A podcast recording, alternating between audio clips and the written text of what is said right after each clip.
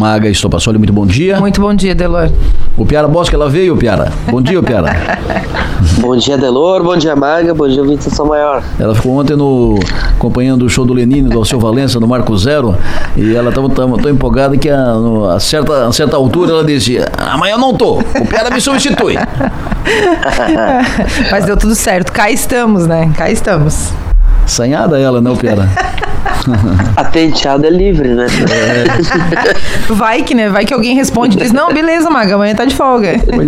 Mulher de paisagem, né? Sem tomar conhecimento. A Delor Lessa visualizou e não respondeu. A Delor Lessa olhou e não acreditou. Como é que é? O silêncio também é uma resposta. Sim. E é, e é por isso que eu vim. Mas olha só, o Piara, como é que foi o carnaval, Piara? Triste, né? Ah. Trancado dentro de casa? Como é que é o ah, carnaval sim. trancafiado dentro de casa? é, o carnaval foi uma festa de reencontro, né? A gente, toda aquela expectativa do carnaval pós-pandemia. Então, aqui em Florianópolis, o, o, o povo foi pra rua mesmo, né? Foi bastante. Inclusive, ontem, terça-feira, terça-feira gorda, ela tava um dia muito, muito forte de carnaval de rua. Tava Uh, parecia até o SUS. Eu, eu, eu, achei que não ia dar tanta gente. Ah. Eu até, até fui embora mais cedo, porque eu falei assim, não, daqui a pouco dá problema aqui.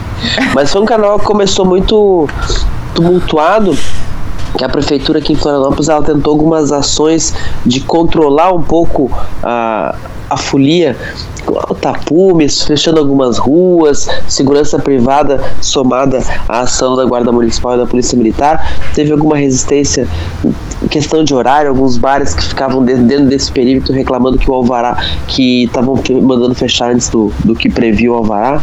Depois as coisas foram um pouquinho se ajustando e acho que uh, prevaleceu o que importa, que é a, a, alegria das pessoas. Vamos mudar a frase célebre do Vinícius que dizia que a vida é a arte do encontro, embora haja, haja tantos desencontros. Vamos mudar agora a frase do Piara. O carnaval é a arte do encontro e do reencontro. Verdade. Especialmente depois dos, dos carnavais sem pandemia, né? Exatamente. Então, é, é, foi um momento que muita gente que, que estava em casa, que ficou em casa esse tempo todo, acabou saindo para a rua. Então a gente encontra muita gente que a gente fala na tela, fala na, na, pelo, pelo celular, mas não encontra pessoalmente. Então sempre um, um momento bonito. O povo tava com sede. E, e, eu tava acompanhando o Piara dia a dia, então ele cada, né, dia um, dia dois, dia três, já, sensacional. É. Olha só, eu tô impressionado com os números dessa operação do GAECO, esquema do lixo. Sete prefeitos presos, o prefeito Juarez Ponticelli está preso aqui no presídio de Santa Augusta, Criciúma, o vice-prefeito Caio Tokarski de Tubarão está preso na penitenciária da Agronômica em, em Florianópolis e outros seis prefeitos estão presos pelo estado afora. E pelas informações que se apura junto ao, ao GAECO, a operação está tipo no meio ainda, tem muita coisa a ser apurada. E são números impressionantes impactantes. Uh, o, o, Ministério Público calcula que foram distribuídos em corrupção propina mais de 100 milhões de reais para prefeitos e agentes públicos e que o, a empresa Serrana, que é a empresa que faz, que tem contratos com as prefeituras para coleta de lixo, entre outros serviços, ela teria lucrado nesse período 430 milhões de reais. Ou seja, tu está somando aqui 430 com 100, então são 530 milhões de reais, é mais de meio bilhão nesse processo. Até onde vai esse esquema do lixo, hein, o, o Piara? se a proporção é essa, se o tamanho, da, o tamanho do valor investigado, digamos assim, é, é esse, essa proporção, ah, o limite é, é, o céu é o limite, né? O que a gente precisa é de um pouco mais de informação também. Ah, ah, não está muito claro, e não é uma tentativa de fazer defesa dos prefeitos que estão presos, a gente tem que, a gente quer a punição dos culpados, mas a gente quer entender o que aconteceu. Eu tenho uma sensação de que a, a, se o esquema é tão grande a ponto de manter sete prefeitos presos preventivamente, a gente deveria saber mais detalhes sobre o que está acontecendo. Porque se eles prenderam para conseguir as provas, talvez não seja tão forte assim. Eu estou com um pouco de medo de que alguns excessos que foram cometidos repetidos em algumas operações que a gente conhece bem estejam sendo repetidos. Não, repito, a, a gente tem que. A, e não, é, não é possível que não, não, tenha acontecido nada. Não estou dizendo isso. Mas uh, eu tenho essa preocupação com os excessos, porque a gente sabe que a condenação na política ela é imediata. A absolvição às vezes nunca vem, nem mesmo depois da absolvição. Mas eu estou muito curioso. Inclusive, o Sargento Lima está coletando assinaturas para uma CPI na Assembleia Legislativa sobre esse tema e eu acho que é pertinente. Eu acho que é pertinente uma investigação parlamentar paralela à investigação uh, do GAECO, porque ela nos ajuda, pode nos ajudar a clarear algumas situações. Eu entendo a necessidade de segredo, de justiça da investigação. Acho que a investigação tem que, tem que, tem que se aprofundar pelas todas as fases que, que vierem, mas acho assim, é muito pouca informação para uma consequência muito grave. São sete prefeitos eleitos há um ano e meio uh, nomes de repercussão em Santa Catarina, Ponticelli, Antônio Seron, que agora está em prisão domiciliar. Eu queria, eu queria entender mais o que está acontecendo para a gente ter, neste momento, em Santa Catarina, sete prefeitos presos. Não é normal ter sete prefeitos presos em Santa Catarina. Sete prefeitos e um, e um vice-prefeito. Mas uh, e um vice-prefeito. Uh, são prefeitos do PP, do MDB, do PL, que é o partido do Sargento Lima, sendo a ação nos municípios e que não envolve, pelo menos até agora, não envolve envolve o governo do Estado, não envolve o Estado, apenas ó, tem o GAEC, tem a polícia, mas tem o Ministério Público e tal. A CPI, ela seria para investigar os municípios ou para investigar o GAECO? Não, a CPI seria para investigar a, essa rede estadualizada. Ela deixou de ser uma questão municipal se ela envolve, ela, uh, se ela envolve uma teia que, que, que, se reproduz em diversos municípios. Eu acho que cabe uma investigação, não uma investigação de esfera estadual, uma investigação do o que aconteceu. Tem uma máfia do lixo em Santa Catarina, como é que essa rede funciona? Eu estou curioso. Maga, tenho dúvidas sobre isso, sobre essa, uh, essa atuação, né, se, se, cabe à Assembleia Legislativa uh, fazer CPI para investigar esse caso, a não ser que seja para investigar o, o GAECO, agora para investigar o esquema, o esquema é, é entre, entre, municípios, tenho dúvidas sobre a, a, a, atribuição, né, a competência da, da Assembleia para isso. Dúvida apenas, dúvida. Fala, Maga. Eu ia trazer justamente essa informação do Sargento Lima, porque eu vi a movimentação dele agora nesses dias de carnaval a respeito dessa da, da da, da, da, coleta de assinaturas para essa CPI. E também tenho essa dúvida, não sei se isso passa. Enfim, a intenção me parece justa, me parece justa mesmo, porque o que mais o que mais está esquisito nessa, nessa história toda é justamente o grau de sigilo da operação, né? E, tudo bem, é uma investigação pesada pelo visto, mas é, eu acho que fica meio desconexo, né? E, e, esse, e esse excesso de esses excessos, vamos chamar de excesso. Eu acho que não, a gente não erra em chamar de excessos nesse momento, justamente por isso. Abre margem para a gente achar que é um excesso quando existe um, um esse tanto de sigilo é, para tanta gente presa sem a gente saber o que está acontecendo. Então a gente abre margem para a gente pensar que, opa, parece que não tem tantas provas como se dizia ter. É essa é, impressão assim, que eu tenho. É, mas eu, eu, eu tá, não sei se não seria mais, mais de bom ouvir, né, mais, mais interessante, mais de acordo, a Assembleia chamar o GAECO Uh, por, uma, por uma reunião na Assembleia, mesmo que seja reunião reservada, ou uma reunião aberta, ou uma audiência pública, ou uma apenas uma reunião na Assembleia, para o GAECO dar detalhes em função da expectativa e das dúvidas que, que eles surgem. Não fariam então. isso. Pois é. Aí ficaria mas, um mas, tensionamento. Mas, assim, não, ali, não, né? não, seria, não seria a primeira vez que a Assembleia faz uma, uma investigação paralela, parlamentar, sobre questões municipais. Já teve CPI sobre, sobre água, sobre, sobre municipalização, eh, escândalos na municipalização, municipalização da, do, da, da água dos municípios. A, a Assembleia, ela, ela, não é uma esfera judicial que tem a competência de. O tema é estadual, a Assembleia. A Assembleia pode se deter. Em alguns momentos, quem vai decidir se o fato determinado é suficiente é a própria Assembleia Legislativa através da, da, da, da mesa diretora, da aprovação. Uh, não, eu acho que não, a, CPI, a Assembleia estava fazendo uma CPI sobre o aborto, o aborto de uma menor de idade até ontem. Né? É, a, a, a, água envolve a casana. É... Não, não, não envolvia a casana, envolvia, eram esquemas de municipalização, envolvendo palhoça, coisas assim. Perfeito. É, tem alguma expectativa do GAECO fazer algum anúncio mais detalhado sobre isso ou não? Por enquanto, que tenha chegado até aqui, não. Perfeito. Uh, Maga, mais alguma informação sobre isso? A respeito disso, não, Adelor. É, o ouvinte me, me pergunta aqui o seguinte: vocês estão preocupados com, com os que estão presos ou com o rombo que causaram nas prefeituras? Quem pergunta isso aqui. Com as duas coisas, é com as duas coisas, mas eu lembro bem da Polícia Federal falando de um rombo de 80 milhões na UFSC isso. e de um reitor que se suicidou e depois não tinha 80 milhões. E a gente continuou tendo um reitor que se suicidou. É esse tipo de coisa que me preocupa. É, que não tinha 80 milhões e não tinha envolvimento do, do reitor em nada indevido nem ilícito, né? E aí o reitor não, não uh, abatido, abalado com, com, com isso, uh, acabou, acabou se, se suicidando. Isso é fato. Esse caso a da... Gente quer, a, esse... gente, a gente quer que seja, seja elucidado o que, que há.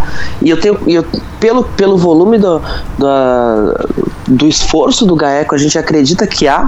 Não é porque duvidar do GAECO, é, a gente quer entender com, quais são as ramificações dessa, dessa, dessa, dessa máfia do lixo. A gente quer saber quem são as autoridades envolvidas, a gente quer saber o que cada autoridade fez. Eu quero saber o que fez Jorês Ponticelli, do que, que ele é acusado propriamente, do que, que é acusado Antônio Serra propriamente, do que, que é acusado o prefeito de Capivari de Baixo propriamente. A gente só sabe se é, é lixo, eles é, têm um esquema de propina sendo investigado e tem um prefeito preso. Mas por quê? Quem levou, quem fez, quem foi omissão, foi ação, levou, botou dinheiro no bolso, não sei, não sabemos. É muito pouca informação para muita consequência.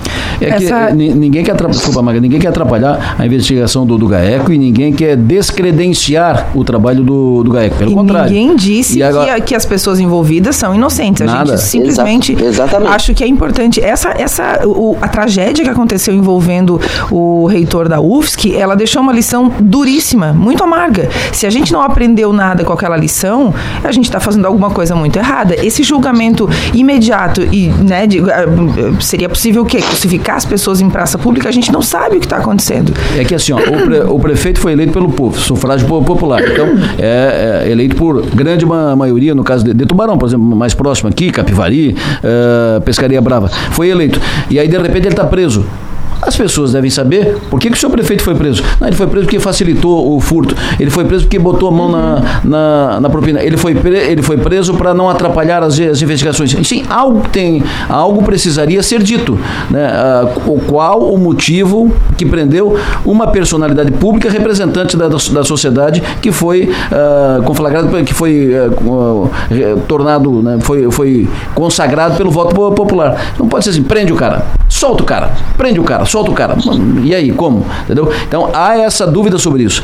Talvez a prática, talvez a falta de uma explicação. A gente compreende que o GAECA não quer dar muita informação para não atrapalhar. Ok, mas pelo menos alguma coisa que diga, olha, o Piara Bosque foi preso porque facilita para não comprometer as investigações. Ponto. Tá explicado. Nem, nem brinca com isso, Bruno. Se bem que essa tua, a tua perfe... Bom, antes de a gente trocar de assunto e falar da Secretaria de Infraestrutura, eu quero trazer a conversa a reitora da Unesco e presidente da CAF, a professora Luciane Sereta. Presidente, bom dia. Muito bom dia, Lessa, bom dia, Piara, Maga e a todos os nossos ouvintes. É um prazer tê-la conosco. As universidades retomam as atividades letivas nesse ano, as universidades comunitárias, uh, que são uh, representadas pela senhora, uh, pela presidência da, da CAF, estão voltando às atividades. Algumas voltam hoje, quarta-feira, outras voltam na segunda-feira, como é o caso da Unesc. como é que vocês estão preparando, via CAF, universidades comunitárias, o retorno às aulas? Já ligados que daqui a pouco vai, vai, ser, vai, vai começar a, a, funcionar essa, essa inovação, que vai ser uma revolução no ensino superior de Santa Catarina, que é a Universidade Comunitária Gratuita. Uh, há quantas anda isso, uh, reitora? E como é que a CAF está tratando disso com o governo? Como é que anda essa conversa, a CAF e governo, para que isso seja consolidado? Bom, primeiro, essa com relação ao retorno das aulas, as nossas universidades estão muito organizadas, é, elas sempre buscam acolher os seus estudantes de um modo é, bastante diferenciado. Então, nós estamos com os nossos projetos pedagógicos muito bem é, organizados em todas as nossas instituições. Estamos com os nossos docentes que passaram agora por duas semanas de imersão pedagógica, justamente para qualificar o processo de docência, é, qualificar o ensino ainda mais nas nossas instituições. Toda a nossa infraestrutura sempre organizada para receber, para receber os nossos estudantes. Em todas elas funciona do mesmo modo, nós procuramos trabalhar muito articuladamente. Aqui na Unesc estamos prontos para receber de retorno os nossos mais de 2.300 estudantes calouros que chegam na segunda-feira. E a, na totalidade dos nossos estudantes, essa nós terminamos o ano de 2022 com 13.756 13 estudantes é, na Unesco. Estamos iniciando agora na segunda-feira com 15.499. E eu dizia que quando chegássemos aos 15 mil, a gente tinha é, cumprido o nosso, nosso papel, né? Pois já estamos com 15.499. Então, isso também nos deixa muito satisfeitos. É, no sentido de que os nossos estudantes estão vendo as nossas instituições como uma referência importante. Do ponto de vista da, do projeto do governo do Estado, do qual a CAF participa ativamente, é, de todas as consultas que são feitas pela Secretaria de Estado de Educação, fornecendo dados, forne fornecendo informações e ajudando a construir as premissas que balizem esse, pro esse projeto numa perspectiva de equidade mesmo, né, daqueles estudantes que precisam estar na universidade, porque nós entendemos, enquanto a CAF, que não é um projeto de bolsa de estudos, é um projeto para o desenvolvimento do Estado de Santa Catarina. Cada bolsa de estudo numa universidade comunitária, ela impacta em torno de mais mil pessoas com todas as atividades que nós fazemos e que retornam à, comunidade de modo geral. Então, o que nós estamos fazendo agora é organizando as nossas instituições de modo que, de fato, possamos receber esse projeto na, no segundo, a partir do segundo semestre, que é a perspectiva que o governo do Estado nos apresenta, e nós estamos muito prontos para recebê-los e organizar o processo de acordo com as premissas que forem estabelecidas, porque o projeto ainda precisa ser submetido à Assembleia Legislativa, certamente sempre tem um ajuste ou outro, mas, de modo geral, ele, ele já, já tem as suas, uh, as suas uh, diretrizes né, bem organizadas, nós, as nossas universidades estão prontas para receber esses estudantes e também é, dar sequência a esse projeto com toda a contrapartida que nós precisamos fazer para o Estado, porque ah, no caso da Unesp, por exemplo, 55 anos de instituição esse ano, né? As nossas instituições da CAF, todas elas têm todos de, de 60 anos. Então a gente está muito bem estabelecido, sabe muito bem como é que funciona o Estado de Santa Catarina, sabe quais são as necessidades do Estado e associadas às diretrizes que o governo também nos colocará para o desenvolvimento, estaremos trabalhando juntos nessa perspectiva. O Piara, reitora, presidente da CAF, à tua disposição. Bom dia, reitora. Prazer falar contigo mais uma vez. Reitora, como é, como é que a senhora vê essa movimentação da Ampesc para trazer as faculdades privadas para essa discussão, para essa mesa, cabem essas universidades ou a senhora acha que a, a, a CAF vai conseguir mostrar o que diferencia cada, cada universidade dessas e, e conseguir ficar integra, continuar sozinha no faculdade gratuita? Eu avalio que é, to, todas, todas as instituições é, privadas elas têm é, o direito de ofertar a educação é, é, na, perspectiva, na sua perspectiva, né, na lógica do lucro, da rentabilidade, na lógica de manter os seus grupos é, de acionistas bem remunerados e avalio que essa é a perspectiva e, e, e esse é o direito de todas elas e, e o direito de todas elas também de reivindicarem é, aquilo que considerarem importante para a sua permanência, para a sua uh, sustentação. Não tenho nenhum, uh, uh, não temos nenhum óbvio nesse aspecto. No entanto, a nossa defesa, e acredito que a de todo cidadão catarinense, deve ser de que recursos públicos devem ser aplicados para instituições de origem pública que há mais de 50 anos estão aí contribuindo com o Estado de Santa Catarina, não têm dono, não geram lucro e reinvestem todos os seus resultados a bem da própria sociedade. Quer seja na forma da oferta é, é, inquestionável e não é estar, campo de estágio, né? É oferta inquestionável de atendimento gratuito à população. Se você utilizar o Unesc como exemplo, você vê as clínicas integradas de saúde, o Piara, e você verá é, o tipo de atendimento o tipo de oferta que se faz aí, que é para muito além de um campo de estágio, né? Do mesmo modo com o, os atendimentos jurídicos, do mesmo modo com a formação continuada de professores, e do mesmo modo com as perspectivas da inovação, do mesmo modo com o empreendedorismo, do mesmo modo é, com a produção de ciência que se faz nesse estado. A Fora Universidade Federal de Santa Catarina, a ciência que se faz nesse estado é feita pela, pelas nossas instituições da CAF, incluindo o DESC, porque o DESC é a CAF, né? Então, uh, avalio que é muito fácil de, de fazer essa eu diria que essa análise, né, e não é uma defesa, não, não, temos que nos defender de nada que não, que, não, que não nos ataca, porque é direito das instituições buscarem oportunidades. No entanto, é dever do Estado aplicar recursos públicos é, para aquilo que retorna para o Estado de Santa Catarina na forma de serviços. E mais ainda, as nossas instituições, elas foram criadas pelo, pelo poder público municipal.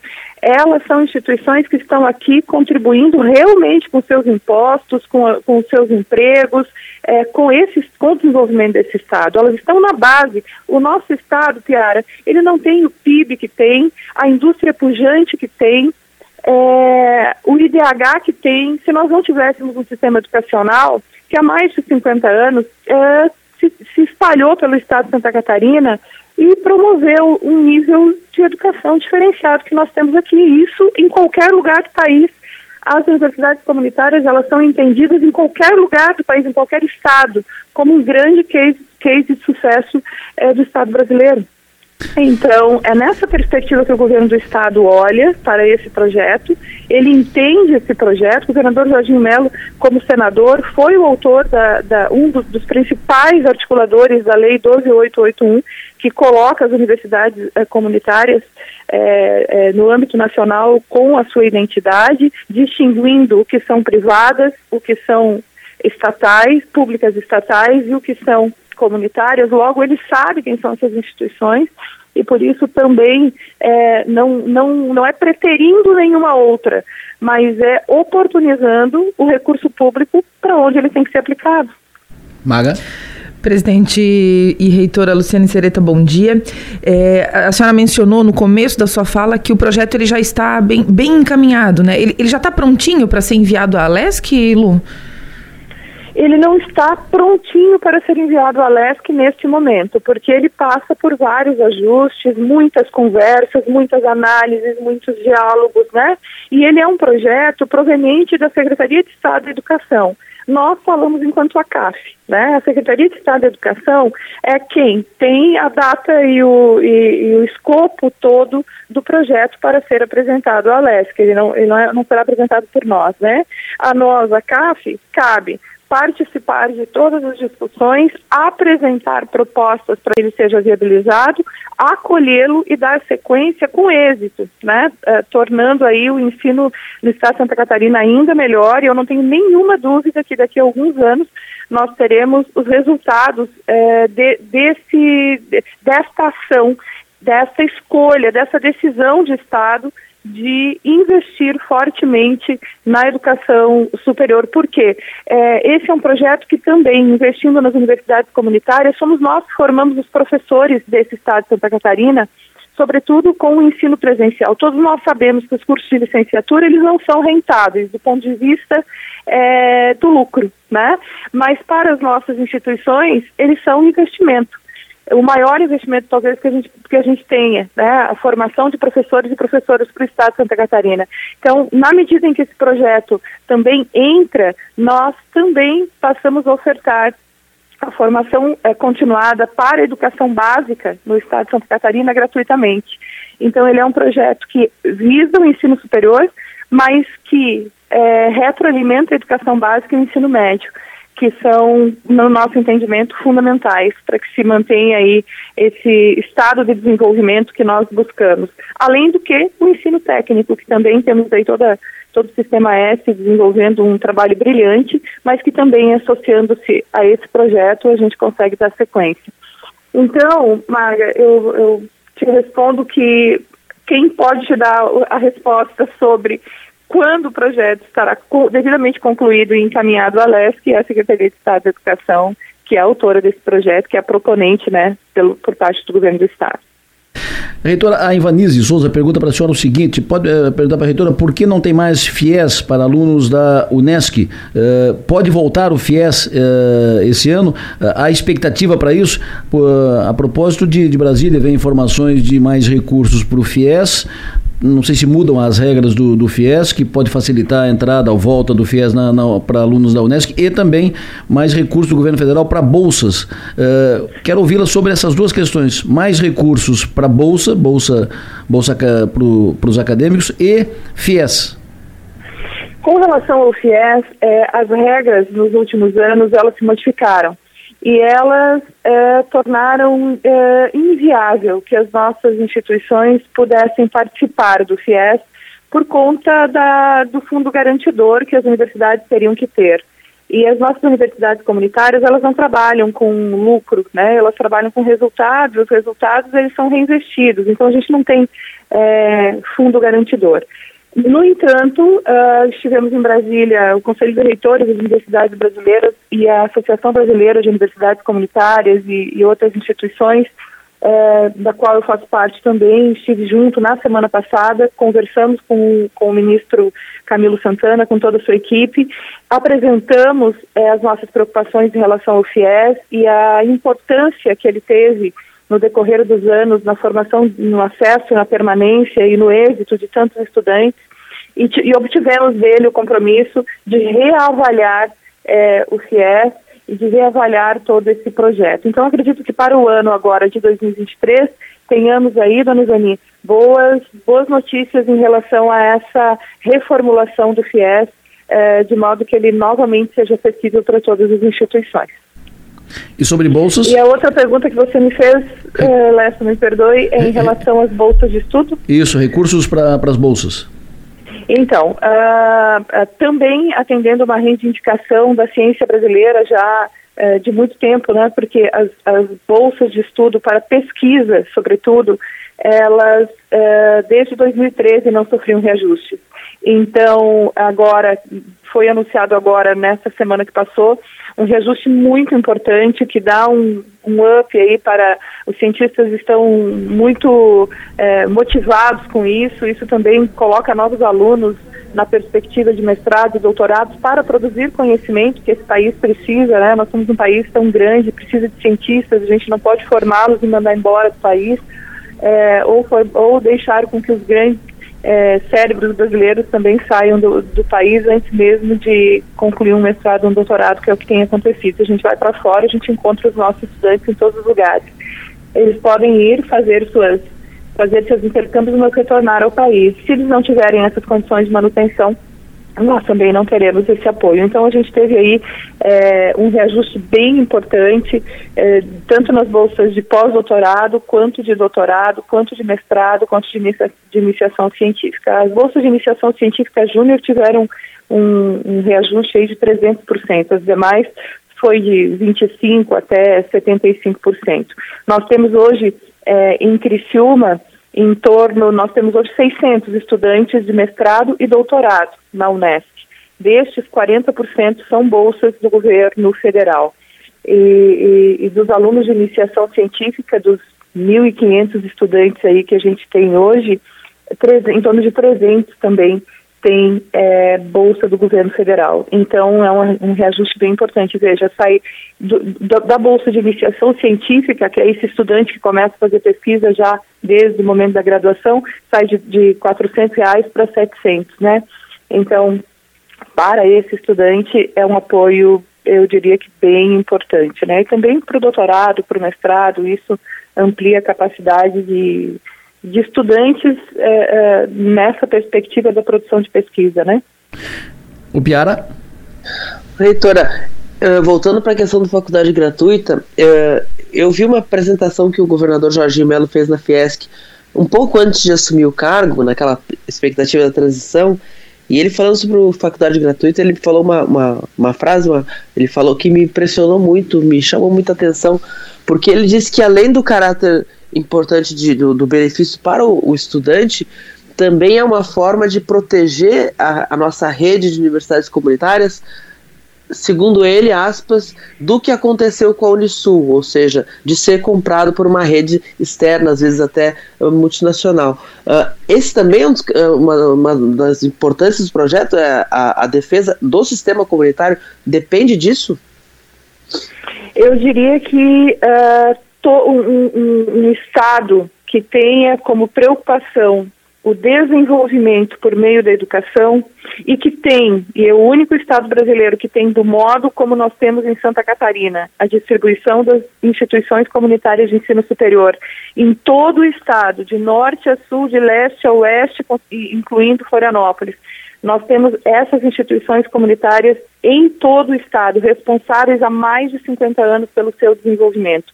Instituições que, já, que não geram lucro, portanto, elas nem podem fazê-lo, né, pela sua característica é, jurídica, é, instituições que reinvestem constantemente é, no desenvolvimento, com planos de desenvolvimento, com todos os projetos que nós temos em todo o Estado, é, uma temeridade permitir que aconteça o que aconteceu com a, a Unisul, que seja comprada por um grande grupo internacional que tem outras métricas, cuja métrica é a rentabilidade e não é, o retorno para o desenvolvimento do Estado. E eu não estou questionando é, o objeto central da, da, da, atividade econômica dessas instituições. O que eu questiono e o que eu defendo, e é o que o governador defende, é, é que essas instituições comunitárias, de fato, tenham sobrevida, fiquem muito fortes, continuem perenes e, portanto, o Estado deve investir recursos públicos naquilo que teve a sua origem pública, que é o que eu estou defendendo, que é o que estou dizendo desde o início, de que, além de ser um projeto de desenvolvimento para o Estado, ele é um projeto, sim, de proteção e defesa a essas instituições. Grandes grupos econômicos se instalam para adquirir essas instituições. Essa é uma realidade que nós precisamos lidar e, e com todo respeito, né? Com todo respeito às suas iniciativas econômicas, eu não tenho nenhum problema quanto a isso, mas eu preciso desenvolver todas as, as estratégias possíveis de defesa e proteção. E acredito que a fala do governador tenha sido nesse sentido, sim, de proteção a, a um dos sistemas mais importantes que o Estado de Santa Catarina tem, que é o sistema de educação superior das universidades comunitárias.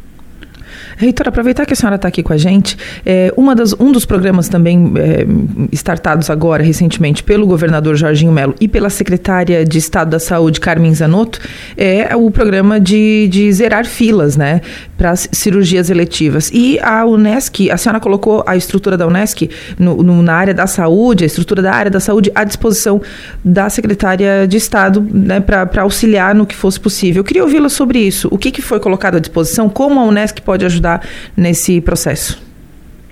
Uh, nós tivemos com a Carmen Zanotto, todas as nossas instituições, elas têm redes, de to, todas as nossas instituições comunitárias, afora o Unibase aqui, que não tem medicina, mas tem medicina veterinária, todas as outras têm cursos de medicina, cursos de enfermagem, cursos de fisioterapia, cursos da área da saúde, todas elas e elas estão distribuídas, muito bem distribuídas, como eu disse, no território, em todo o território geográfico catarinense.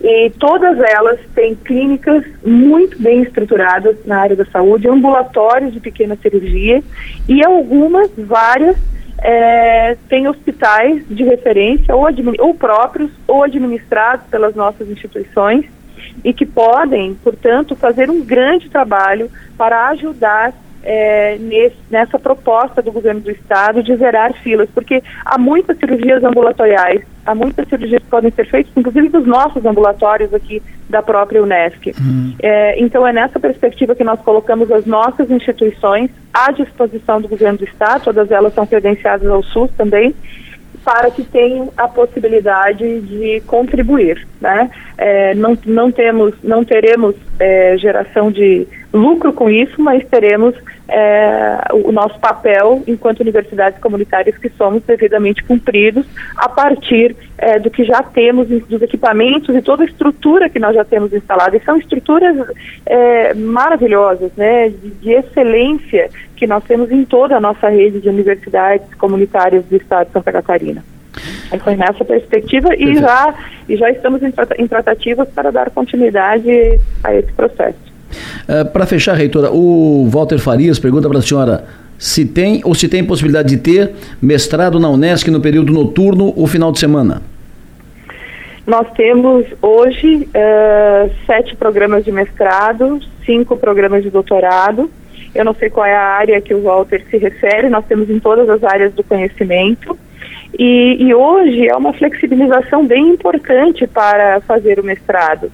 É, temos aulas ali no primeiro ano que tá para mestrado, né, que, que são próprias, mas o estudante de mestrado ele constrói a sua a, a, sua possibilidade de fazer essas aulas, então eu não veria nenhum problema para o Walter de conseguir organizar, porque nós temos finais de semana, temos durante a semana e temos à noite também.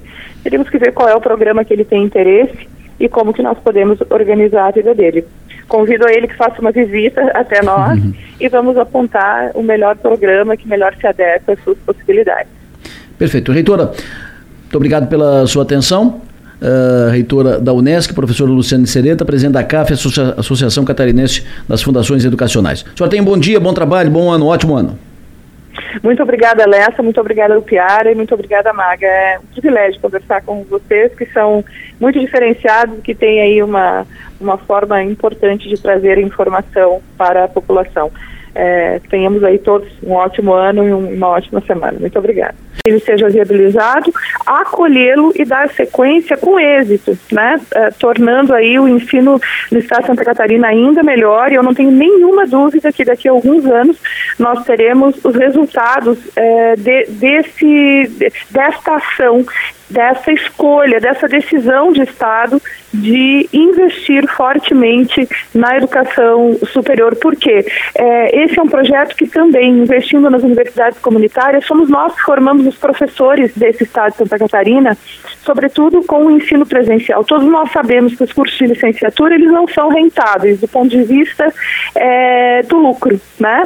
Mas para as nossas instituições eles são um investimento o maior investimento talvez que a gente, que a gente tenha, né, a formação de professores e professoras para o Estado de Santa Catarina. Então, na medida em que esse projeto também entra, nós também passamos a ofertar a formação é, continuada para a educação básica no estado de Santa Catarina gratuitamente.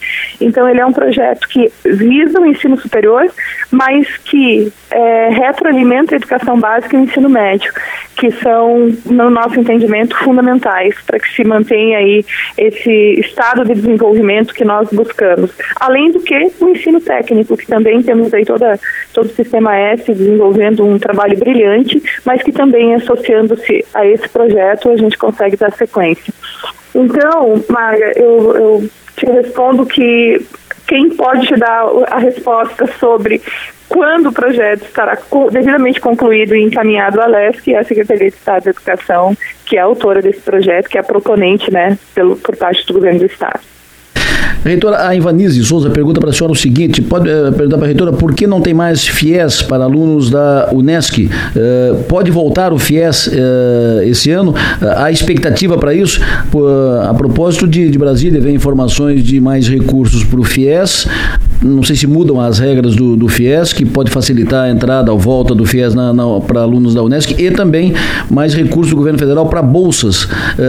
quero ouvi-la sobre essas duas questões: mais recursos para bolsa bolsa, bolsa para os acadêmicos e FIES.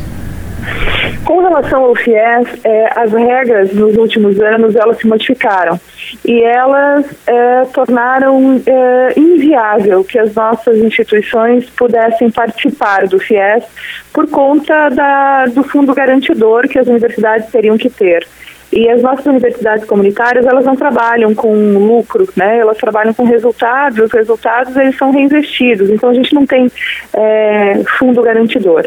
No entanto, uh, estivemos em Brasília, o Conselho de Reitores das Universidades Brasileiras e a Associação Brasileira de Universidades Comunitárias e, e outras instituições é, da qual eu faço parte também, estive junto na semana passada, conversamos com, com o ministro Camilo Santana, com toda a sua equipe, apresentamos é, as nossas preocupações em relação ao FIES e a importância que ele teve no decorrer dos anos na formação, no acesso, na permanência e no êxito de tantos estudantes e, e obtivemos dele o compromisso de reavaliar é, o FIES e de reavaliar todo esse projeto. Então, acredito que para o ano agora de 2023, tenhamos aí, dona Zani, boas, boas notícias em relação a essa reformulação do FIES, é, de modo que ele novamente seja acessível para todas as instituições. E sobre bolsas? E a outra pergunta que você me fez, é, Lessa, me perdoe, é em relação às bolsas de estudo? Isso, recursos para as bolsas.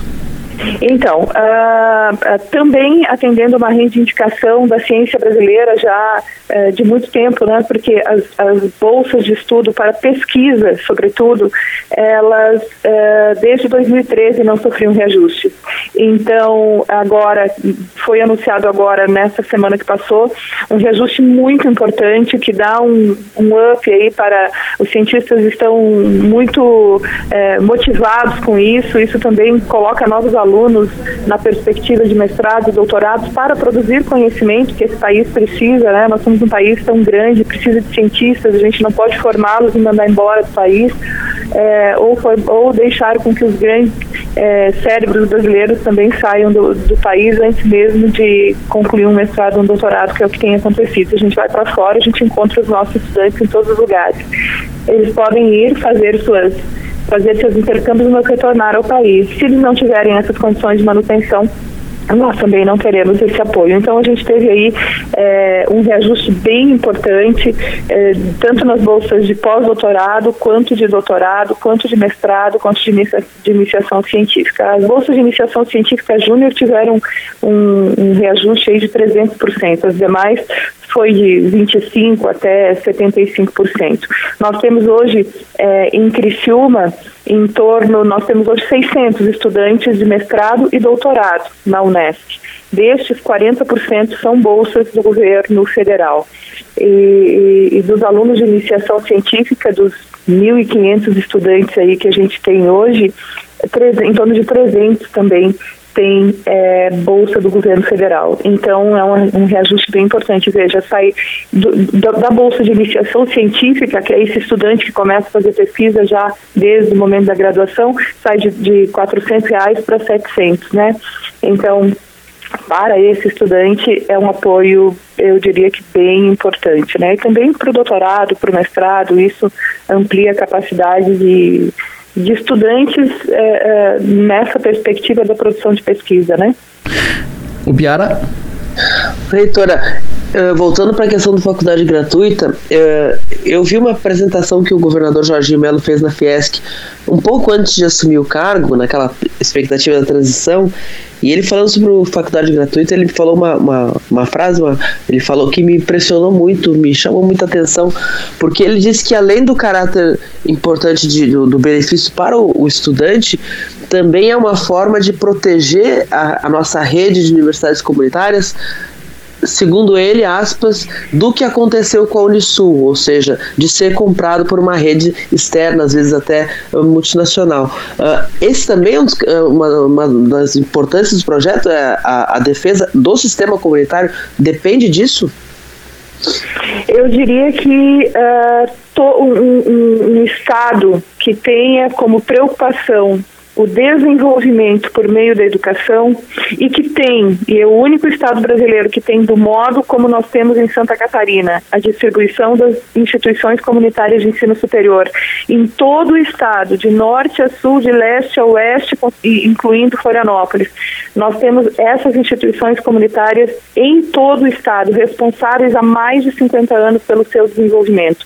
Instituições que, já, que não geram lucro, portanto, elas nem podem fazer fazê-lo, né, pela sua característica é, jurídica, é, instituições que reinvestem constantemente é, no desenvolvimento, com planos de desenvolvimento, com todos os projetos que nós temos em todo o Estado. É, é uma temeridade permitir que aconteça o que aconteceu com a, a Unisul, que seja comprada por um grande grupo internacional que tem outras métricas cuja métrica é a rentabilidade e não é, o retorno para o desenvolvimento do Estado, e eu não estou questionando é, o objeto central da, da, da, atividade econômica dessas instituições, eu, que eu questiono e o que eu defendo, e é o que o governador defende, é, é que essas instituições comunitárias, de fato, tenham sobrevida, fiquem muito fortes, continuem perenes e, portanto, o Estado deve investir recursos públicos naquilo que teve a sua origem pública, que é o que eu estou defendendo, que é o que estou dizendo desde o início, de que além de ser um projeto de desenvolvimento para o Estado, ele é um projeto, sim, de proteção e defesa a essas instituições. Grandes grupos econômicos se instalam para adquirir essas instituições. Essa é uma realidade que nós precisamos lidar e, e com todo respeito, né? Com todo respeito às suas iniciativas econômicas, eu não tenho nenhum problema quanto a isso, mas eu preciso desenvolver todas as, as estratégias possíveis de defesa e proteção. E acredito que a fala do governador tenha sido nesse sentido, sim, de proteção a, a um dos sistemas mais importantes que o Estado de Santa Catarina tem, que é o sistema de educação superior das universidades comunitárias. Reitor, aproveitar que a senhora está aqui com a gente, é, uma das, um dos programas também é, startados agora, recentemente, pelo governador Jorginho Melo e pela secretária de Estado da Saúde, Carmen Zanotto, é o programa de, de zerar filas, né, para cirurgias eletivas. E a Unesc, a senhora colocou a estrutura da Unesc no, no, na área da saúde, a estrutura da área da saúde à disposição da secretária de Estado, né, para auxiliar no que fosse possível. Eu queria ouvi-la sobre isso. O que, que foi colocado à disposição? Como a Unesc pode ajudar nesse processo? Uh, nós tivemos com a Carmen Zanotto, todas as nossas instituições, elas têm redes, de to, todas as nossas instituições comunitárias, afora o Unibase aqui, que não tem medicina, mas tem medicina veterinária, todas as outras têm cursos de medicina, cursos de enfermagem, cursos de fisioterapia, cursos da área da saúde, todas elas e elas estão distribuídas, muito bem distribuídas, como eu disse, no território, em todo o território geográfico catarinense.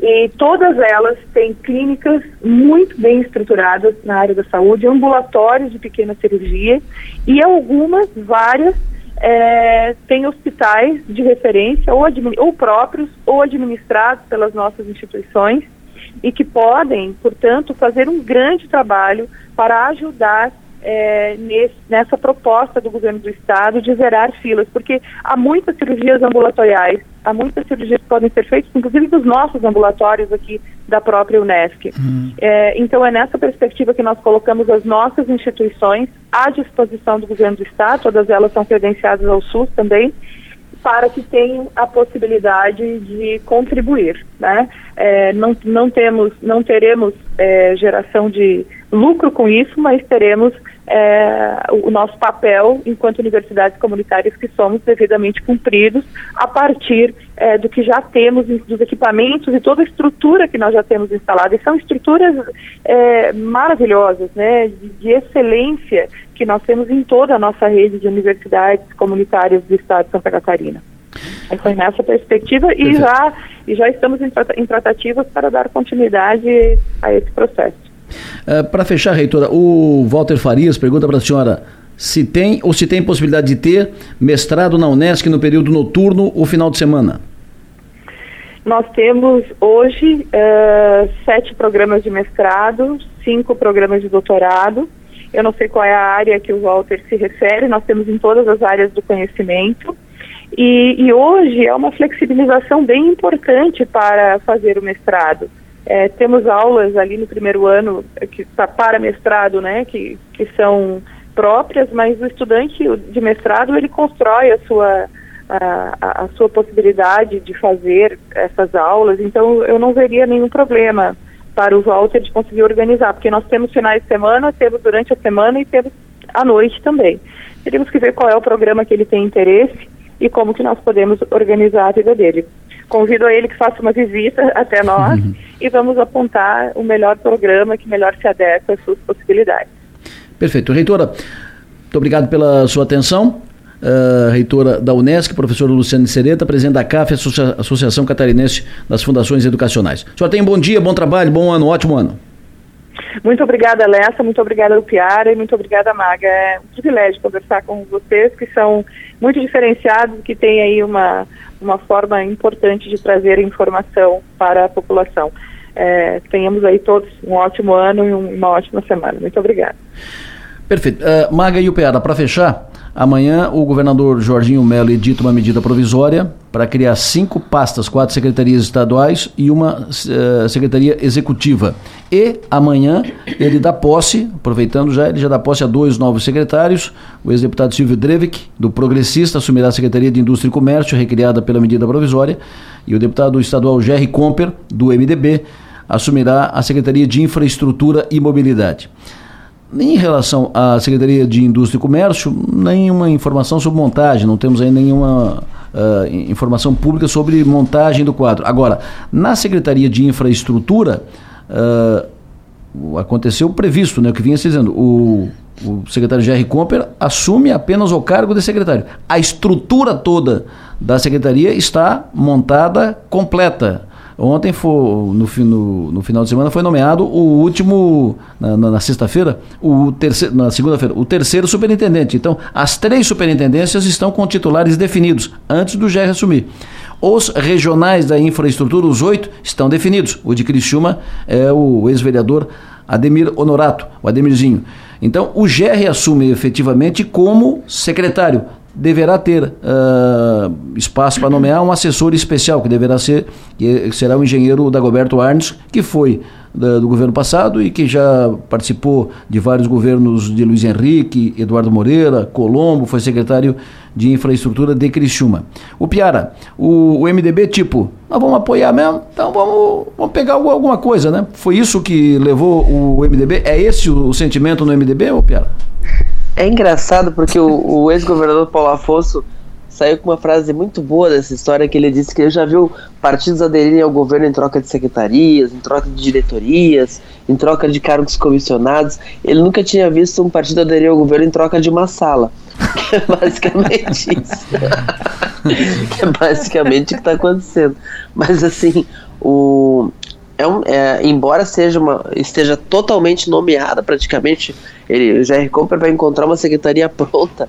Uh, é, é, um cargo que dá muita visibilidade. Né? Então tem a perspectiva das obras que já, que já estavam, que já estão em andamento, mas também a perspectiva de um financiamento novo junto ao BID para fazer um grande uma, um mutirão de reforma das rodovias estaduais. Acho que foi nisso que o MDB pensou. Não, não vai ter o espaço de ocupação que o MDB geralmente requer e precisa, mas vai ter um espaço de visibilidade que o MDB não tem tido para fora da política. Né? A Assembleia Legislativa é um grande espaço de visibilidade política, mas de obras e ações, a infraestrutura, se capitalizada, ela, ela, tem, ela tem outra dimensão.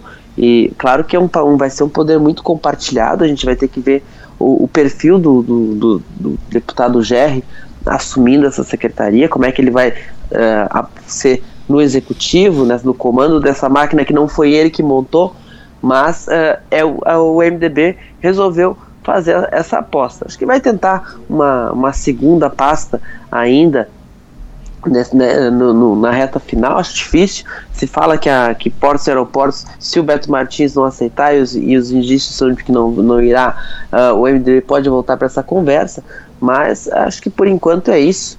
E lambam os beijos. Maga.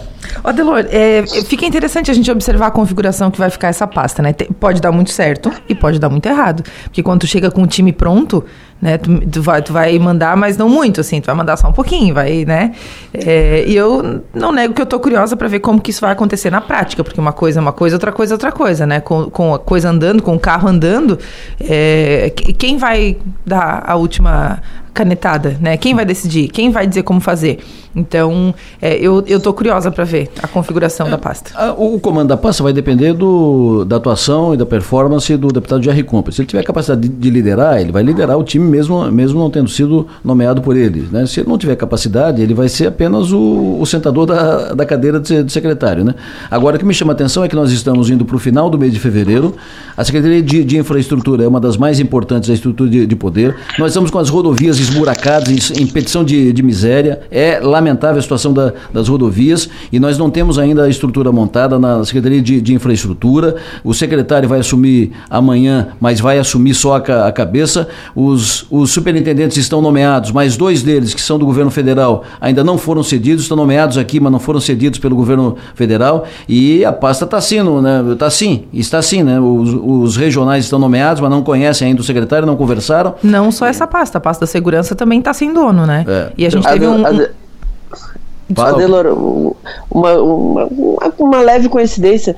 Quer dizer que o, o Ministério dos Transportes do MDB ainda não liberou os funcionários do DENIT para o governo, para a secretaria que o MDB vai mandar aqui em Santa Catarina? Pois é. Que coincidência. Pois é, que, que, confusão, que sambinha do crioulo doido, mano.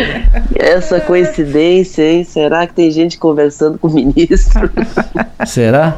Será? Será? Piara Bosque, um abraço, sucesso e energia, até amanhã. Até amanhã, um abraço. Maga, até amanhã, Maga. Até amanhã, amanhã eu venho, tá? De certeza. até amanhã. No plenário, oferecimento. Naturai, nossa natureza é se alimentar bem. E Construtora Nunes.